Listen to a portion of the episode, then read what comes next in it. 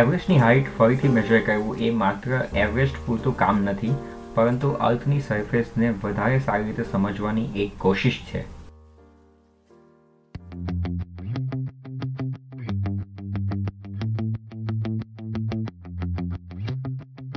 Hello hello hello. મારું નામ છે અંકિત અને તમે સાંભળી રહ્યા છો સાયન્ટિફિક ગુજરાતી શો. આ પોડકાસ્ટને હું જનરલી મારા ફ્રેન્ડ હિતેશ સાથે હોસ્ટ કરું છું, પરંતુ આજે હિતેશ બિઝી છે અને હું નવરો છું. હિતેશ પર્ટિક્યુલરલી એક વેડિંગ અટેન્ડ કરવા ગયો છે અને આઈ નો કે એક રિસ્પોન્સિબલ પર્સન છે, તો એ બધા જ સોશિયલ ડિસ્ટન્સિંગ મેજરનું ધ્યાન રાખશે. અને તમે પણ ક્યાંક જતા હો અને સોશિયલ ગેધરિંગમાં જતા હોય, તો પ્લીઝ સોશિયલ ડિસ્ટન્સિંગ મેજર્સનું ધ્યાન રાખજો, કારણ કે હજુ પણ કોવિડ ખતમ નથી થયો. બાકી જેના પણ આ સિઝનમાં મેરેજ છે એમને મારે એટલું કહેવું છે કે યાર તમે થોડું છ આઠ મહિના વેઇટ કરી લીધો હોત તો ચાલતે કારણ કે વેક્સિન તો આવી જ ગઈ છે અને કદાચ છ આઠ મહિનામાં તમને પણ મળી જશે અને ત્યાં સુધીમાં one eighty days to go one seventy nine days to go આ રીતે તમે થોડું એન્ટરટેનમેન્ટ કરી શક્યા હોત इस सज्जन को क्या तकलीफ है भाई क्या तकलीफ है इनको મને કોઈ તકલીફ નથી આ તો બસ મોદીજી કહેતા હતા કે जब तक दवाई नहीं તબ તક કોઈ ઢીલાઈ નહીં તો એનીવે આઈ નો બધાની લાઈફની સર્કમટેન્સીસ અલગ અલગ હોય છે તો best wishes for your marriage life and don't take any offence I am just kidding actually, i am not. So let's get started with today's episode.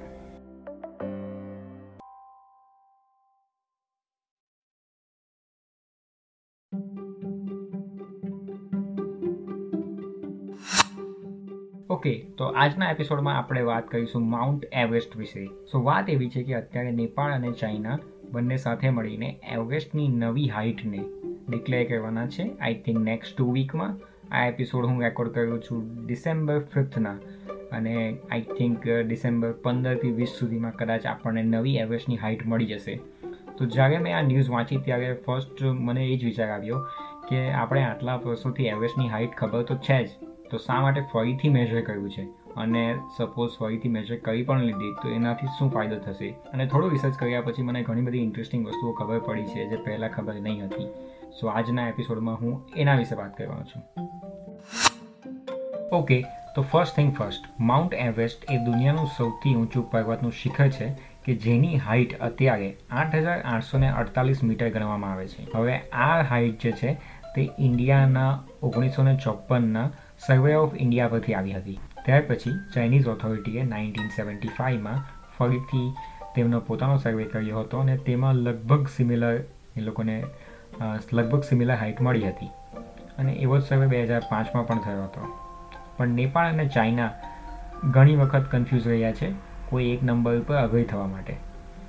એટલે આ વખતે બે હજાર વીસમાં ચાઇના અને નેપાળે બંને એક સાથે મળીને એવરેસ્ટની હાઇટનું કેલ્ક્યુલેશન પોતાની રીતે કર્યું છે અને તેઓ એક સાથે આનું રિઝલ્ટ ડિક્લેર કરવામાં છે કે અત્યારે એવરેસ્ટની હાઇટ કેટલી છે. પણ પ્રશ્ન એ થાય કે જ્યારે આપણને ખબર જ છે કે એવરેસ્ટની હાઇટ આઠ હજાર આઠસો અડતાલીસ મીટર છે દરિયાની સપાટીથી, તો શા માટે એને ફરીથી મેઝર કરવાની જરૂર પડી? તો વાત એવી છે કે માઉન્ટ એવરેસ્ટ અને હિમાલયની પર્વતમાળા જે છે, તે ટેક્ટોનિક પ્લેટ્સના કારણે બની છે.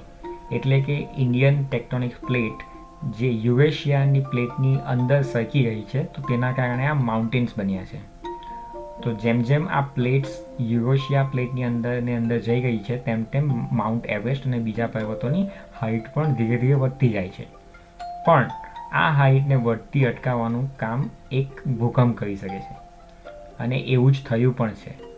બે હજાર પંદરમાં નેપાળમાં એક ભયાનક ભૂકંપ આવ્યું હતું કે જેમાં ઓલમોસ્ટ નવ હજાર જેટલા વ્યક્તિઓનું મૃત્યુ થયું હતું.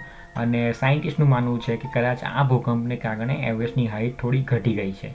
એટલા માટે ચાઇના અને નેપાળ એને ફરીથી મેઝર કરે છે. તો આ જાણતા પહેલાં આપણે એ જાણીએ કે માઉન્ટ એવરેસ્ટનો ઇતિહાસ શું છે. સો માઉન્ટ એવરેસ્ટનું નામ એવરેસ્ટ શા માટે પડ્યું? સીધો સીધો આન્સર તો એ છે કે જોર્જ એવરેસ્ટના નામ પરથી પડ્યું છે. પરંતુ આ જોર્જ એવરેસ્ટ હતા કોણ? સો, વાત છે અઢારમી સદીની. અઢારમી સદીમાં બ્રિટિશ ઈસ્ટ ઇન્ડિયા કંપનીએ ભારત ઉપર પોતાનું સામ્રાજ્ય સ્થાપિત કરી દીધું હતું. અને ત્યાં સુધીમાં ભારતનો કોઈ એક પૂરેપૂરો નકશો નહીં હતો. કારણ કે આપણું દેશ જે છે તે જુદા જુદા રજવાડાઓમાં વિભાજિત હતો અને દરેક રજવાડાનું પોતપોતાનું ખબર હતી કે ક્યાં એમની બોર્ડર છે. રાઈટ તો હવે અંગ્રેજોએ જ્યારે પૂરા દેશ ઉપર શાસન કર્યું હતું, તો લોજિસ્ટિક પર્પઝથી એમને એક પૂરેપૂરા મેપની જરૂર હતી.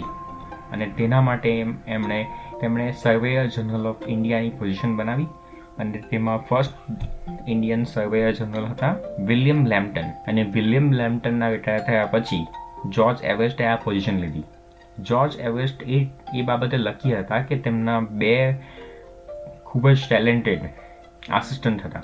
એક હતા એન્ડ્રુ વોગ અને બીજા હતા રાજાનાથ સિકદર હવે, જ્યાં સુધી દુનિયાને ખબર પડે કે દુનિયાનું સૌથી ઊંચું શિખર કયું છે, ત્યાં સુધીમાં તો જ્યોર્જ એવરેસ્ટ જ્યોર્જ એવરેસ્ટ નિવૃત્ત થઈને બ્રિટન જતા રહ્યા હતા. અને નવા સર્વેયર જનરલ એન્ડ્રુ વોંગને બનાવવામાં આવ્યા હતા.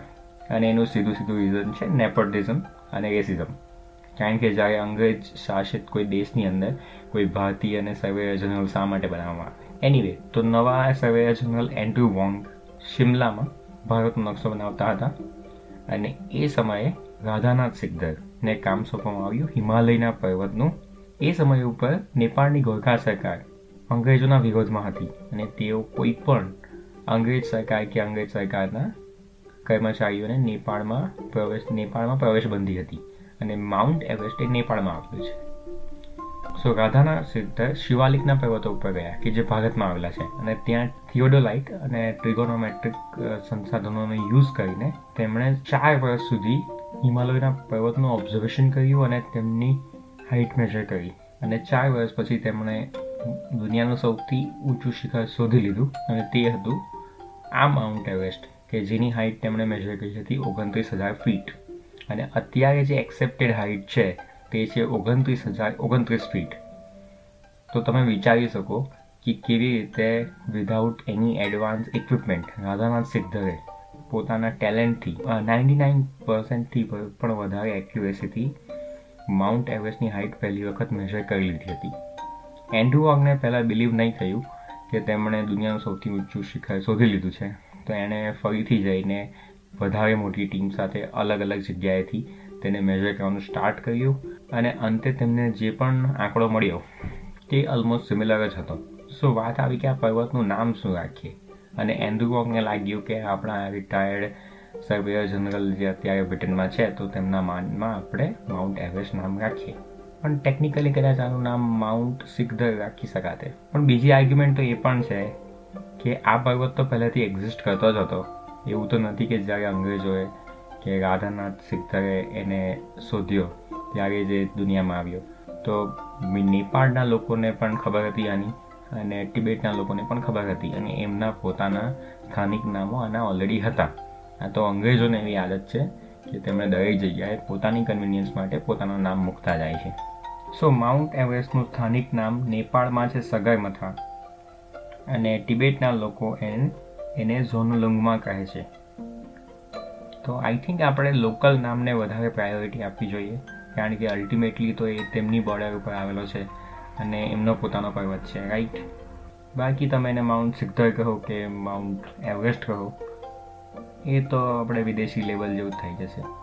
By the way Radhanath Sikdar એટલા ટેલેન્ટેડ હતા કે જોર્જ એવરેસ્ટે બ્રિટનની રાણીને ભલામણ કરી હતી કે તેમને સ્વર્ગની ખિતાબી આપવામાં આવે અને અઢારસો ને એકસઠમાં રાધાનાથ સિદ્ધર સર રાધાનાથ સિગ્નર બની ગયા હતા. ઓકે તો ચાલો ત્યારે આપણે માઉન્ટ એવરેસ્ટની હાઇટને મેઝર કરવાનું સ્ટાર્ટ કરીએ. મને લાગતું હતું કે અત્યારે તો આપણી પાસે ઘણા, ઘણી નવી ટેકનોલોજી છે અને ઘણા નવા ડિજિટલ ઇન્સ્ટ્રુમેન્ટ છે. તો આ વખતે મેઝર કરવાનું ઘણું ઇઝી રહેશે રાઈટ કારણ કે રાધાનાથ સિકરે અઢારમી સદીમાં જ્યારે આ વસ્તુ કરી હતી અને સર્વે ઓફ ઇન્ડિયાએ ઓગણીસો ચોપનમાં આ વસ્તુ કરી હતી, ત્યારે તો એમની પાસે ઘણા સાદા ઇક્વિપમેન્ટ હશે અને તો પણ તેમણે ઘણી એક્યુરેસીથી મેજર કરી લીધું હતું. તો આ વખતે તો ઘણું ઇઝી રહેવું જોઈએ, નહીં? પણ એવું બિલકુલ નહીં હતું. તો ચાલો આપણે આને સ્ટેપ બાય સ્ટેપ સમજીએ. આ વખતે આપણે થિયોડોલાઇટ્સનો યુઝ નથી કરવાનો, પણ આપણે યુઝ કરીશું જીપીએસ સિગ્નલનો તો નેપાલ અને ચાઇના બંને તરફથી એમની સર્વે ટીમ એવરેસ્ટની ટોચ ઉપર જઈ અને ત્યાં પોતાના જીપીએસ લઈ ગયા. અને એ જીપીએસ કનેક્ટ થયા સેટેલાઇટ સાથે. અને તેમણે મલ્ટિપલ સેટેલાઇટ સાથે એમને કનેક્ટ કરીને એના જે પણ ઇન્ટરફેરન્સ આવતો હોય તેને એલિમિનેટ કરીને ત્યાંથી એ ડેટા લીધો કે એવરેજની હાઇટ આટલી હોવી જોઈએ. અને આ સૌથી સિમ્પલ સ્ટેપ હતું. પણ તેમાં પણ નેપાળના એક સર્વે એક સર્વેએ પોતાની પગની આંગળી ગુમાવવી પડી ફર્સ્ટ બાઇટથી કારણ કે બે કલાક સુધી તેઓ વાતાવરણ ચોખ્ખું થવાની રાહ જોતા હતા આ સિગ્નલને રિસીવ કરવા માટે. અને હજુ સુધી આ સ્ટેપ નંબર વન ઘણું સિમ્પલ હતું. કારણ કે હજુ બીજી પ્રોબ્લેમ એ ચાલુ થાય છે કે હવે કોઈ રેફરન્સની જરૂર છે. અને એ રેફરન્સ છે સી લેવલ અને નેપાળ પાસે કોઈ દરિયો નથી.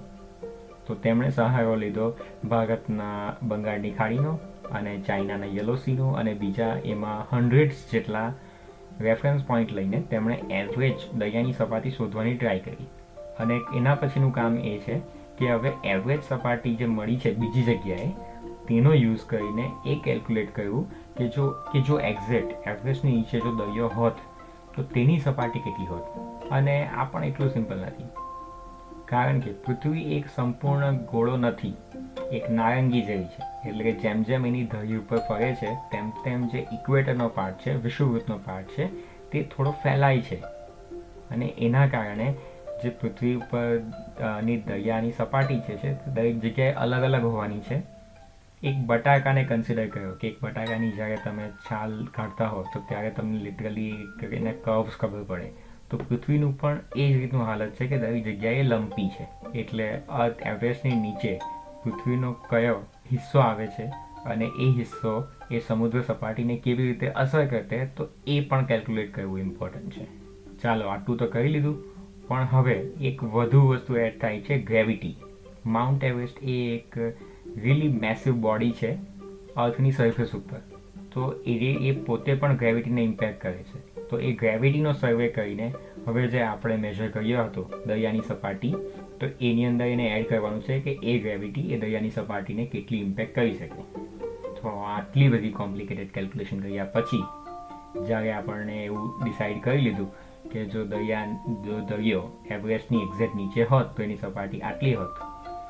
તો હવે આપણે જીપીએસ સિગ્નલ સાથે મેચ કરીને એની હાઇટ મળી જશે right but not that simple હજુ પણ એક વસ્તુ કન્સિડર કરવાની બાકી છે.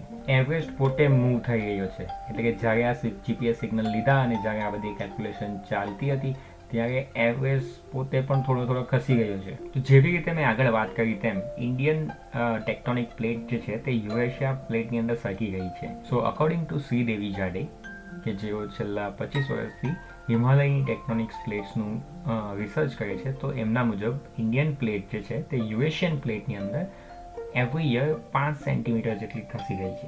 અને એના કારણે એવરેસ્ટની હાઇટ જે છે તે વન પોઈન્ટ ફોર એમએમ પર યર વધી રહી છે. અને કદાચ એનું થોડું ઘર્ષણ ટોપ ઉપરથી થતું હોય, તો એ બધું કન્સિડર કરીને એમનું કહેવું છે, દર દસ વર્ષે એવરેજની હાઇટ એક સેન્ટીમીટર જેટલી વધે છે. ત્રણસો વર્ષમાં એક ફૂટ જેટલી વધી શકે. બીજા સાયન્ટિસ્ટોનું માનવું એવું છે કે શ્રીદેવી જાદે જે આ કેલ્ક્યુલેશન કરી છે તે થોડી કન્ઝર્વેટિવ છે. અને કદાચ એવરેજની હાઇટ તેમણે જેટલું કેલ્ક્યુલેશન કર્યું છે, એના કરતાં ત્રણ ગણી વધારે ઝડપે વધે છે. પણ આ વધતી હાઇટને એક અર્થક્વેક કાફી છે ઓછી કરવા માટે. જેમ કે ઓગણીસો ને ચોત્રીસમાં એક અર્થક્વેક આવ્યો હતો કે જેણે માઉન્ટ એવરેસ્ટની હાઇટને સિક્સટી સેન્ટીમીટર ઘટાડી દીધી હતી એક ઇન્સ્ટન્ટમાં. એવો જ ભૂકંપ બે હજાર પંદરમાં નેપાળમાં જસ્ટ આવ્યો છે. તો સાયન્ટિસ્ટોનું માનવું એવું છે કે એવરેસ્ટની હાઇટ ઘણી ઘટી ગઈ છે. તો એનીવે નેપાળ અને ચાઇના બંને ભેગા થઈને આ બધી વસ્તુ જે કરવાની જરૂર હતી તે કરી છે. અને કદાચ આપણને એક બે વીકમાં હવે એવરેસ્ટની નવી હાઇટ મળી જશે. અને જ્યારે પણ એની નવી હાઇટ ડિક્લેર થાય, ત્યારે આ એપિસોડના સબસિડરી તરીકે હું નવો એક બોનસ ક્લિપ રેકોર્ડ કરીશ કે જેની અંદર એનું સિગ્નિફિકન્સ શું છે તે એક્સપ્લેન કરીશ. તો આ તો હતું સાયન્સ બટ આમાં પોલિટિક્સ પણ ઇન્વોલ્વ થાય છે. તો હવે એ સમજીએ.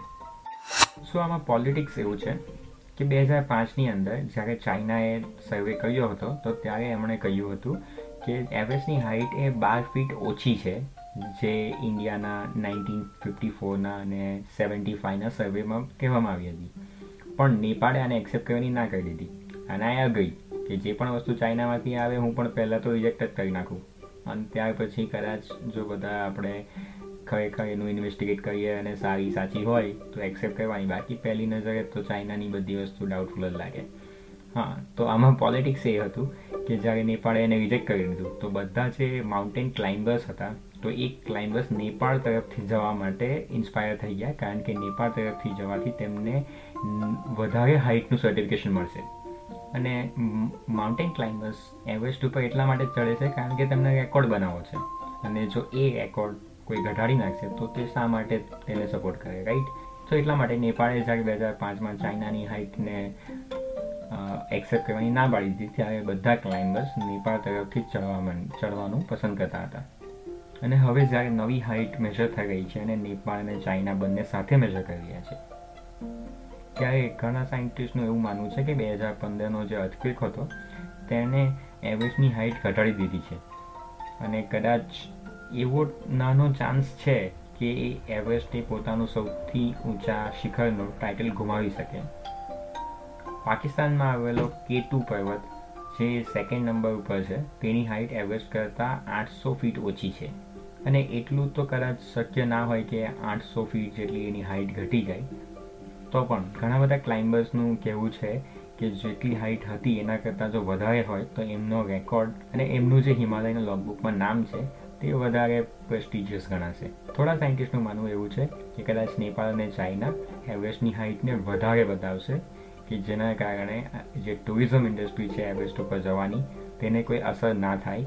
અને જેમણે પણ એવરેસ્ટ ઉપર ચઢાઈ કરી છે અને સક્સેસફુલ થયા છે, તો તેમને વધારે પ્રાઉડ ફીલ થાય અને તેઓ બીજાને ઇન્સ્પાયર કરે. તો આ બધું તો ઠીક છે.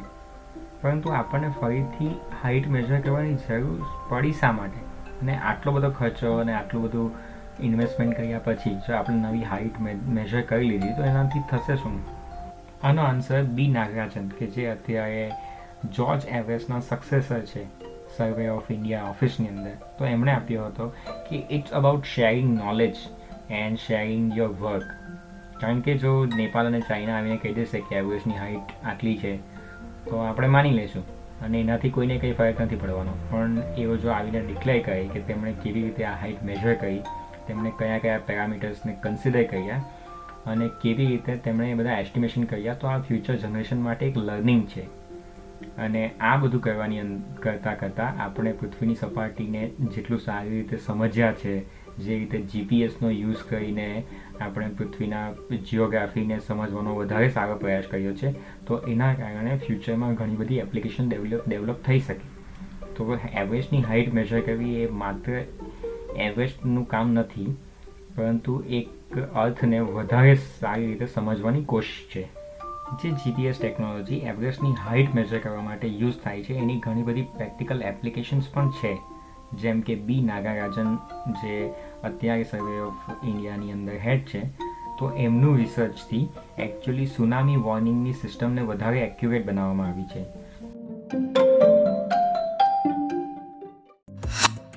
Okay, so that's it for today. I hope you enjoyed this episode. તો આઈ હોપ એવરેસ્ટની હાઇટ મેઝર કરવાના સાયન્સમાં તમને મજા આવી હશે. અને જો તમે ટીચર હો અથવા તમે પેરેન્ટ્સ હો અને તમે કોઈને ભણાવતા હો તો સ્ટુડન્ટ્સને એવરેસ્ટની સ્ટોરી કહેજો. સ્ટુડન્ટને રાધાનાથ શિક્ષણની સ્ટોરી કહેજો. અને સ્ટુડન્ટને કહેજો કે કેવી રીતે ટ્રાઇગોનોમેટ્રીનો યુઝ કરીને દુનિયાનું સૌથી ઊંચા ઊંચા શિખરની હાઇટ શોધવામાં આવી હતી.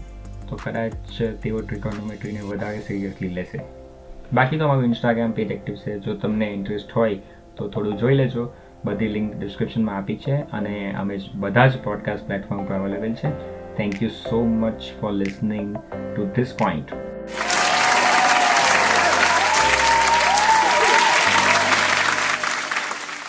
બાકી દર રવિવારે અમારો નવો એપિસોડ આવતો રહેશે so see you next Sunday take care of yourself and everybody around you enjoy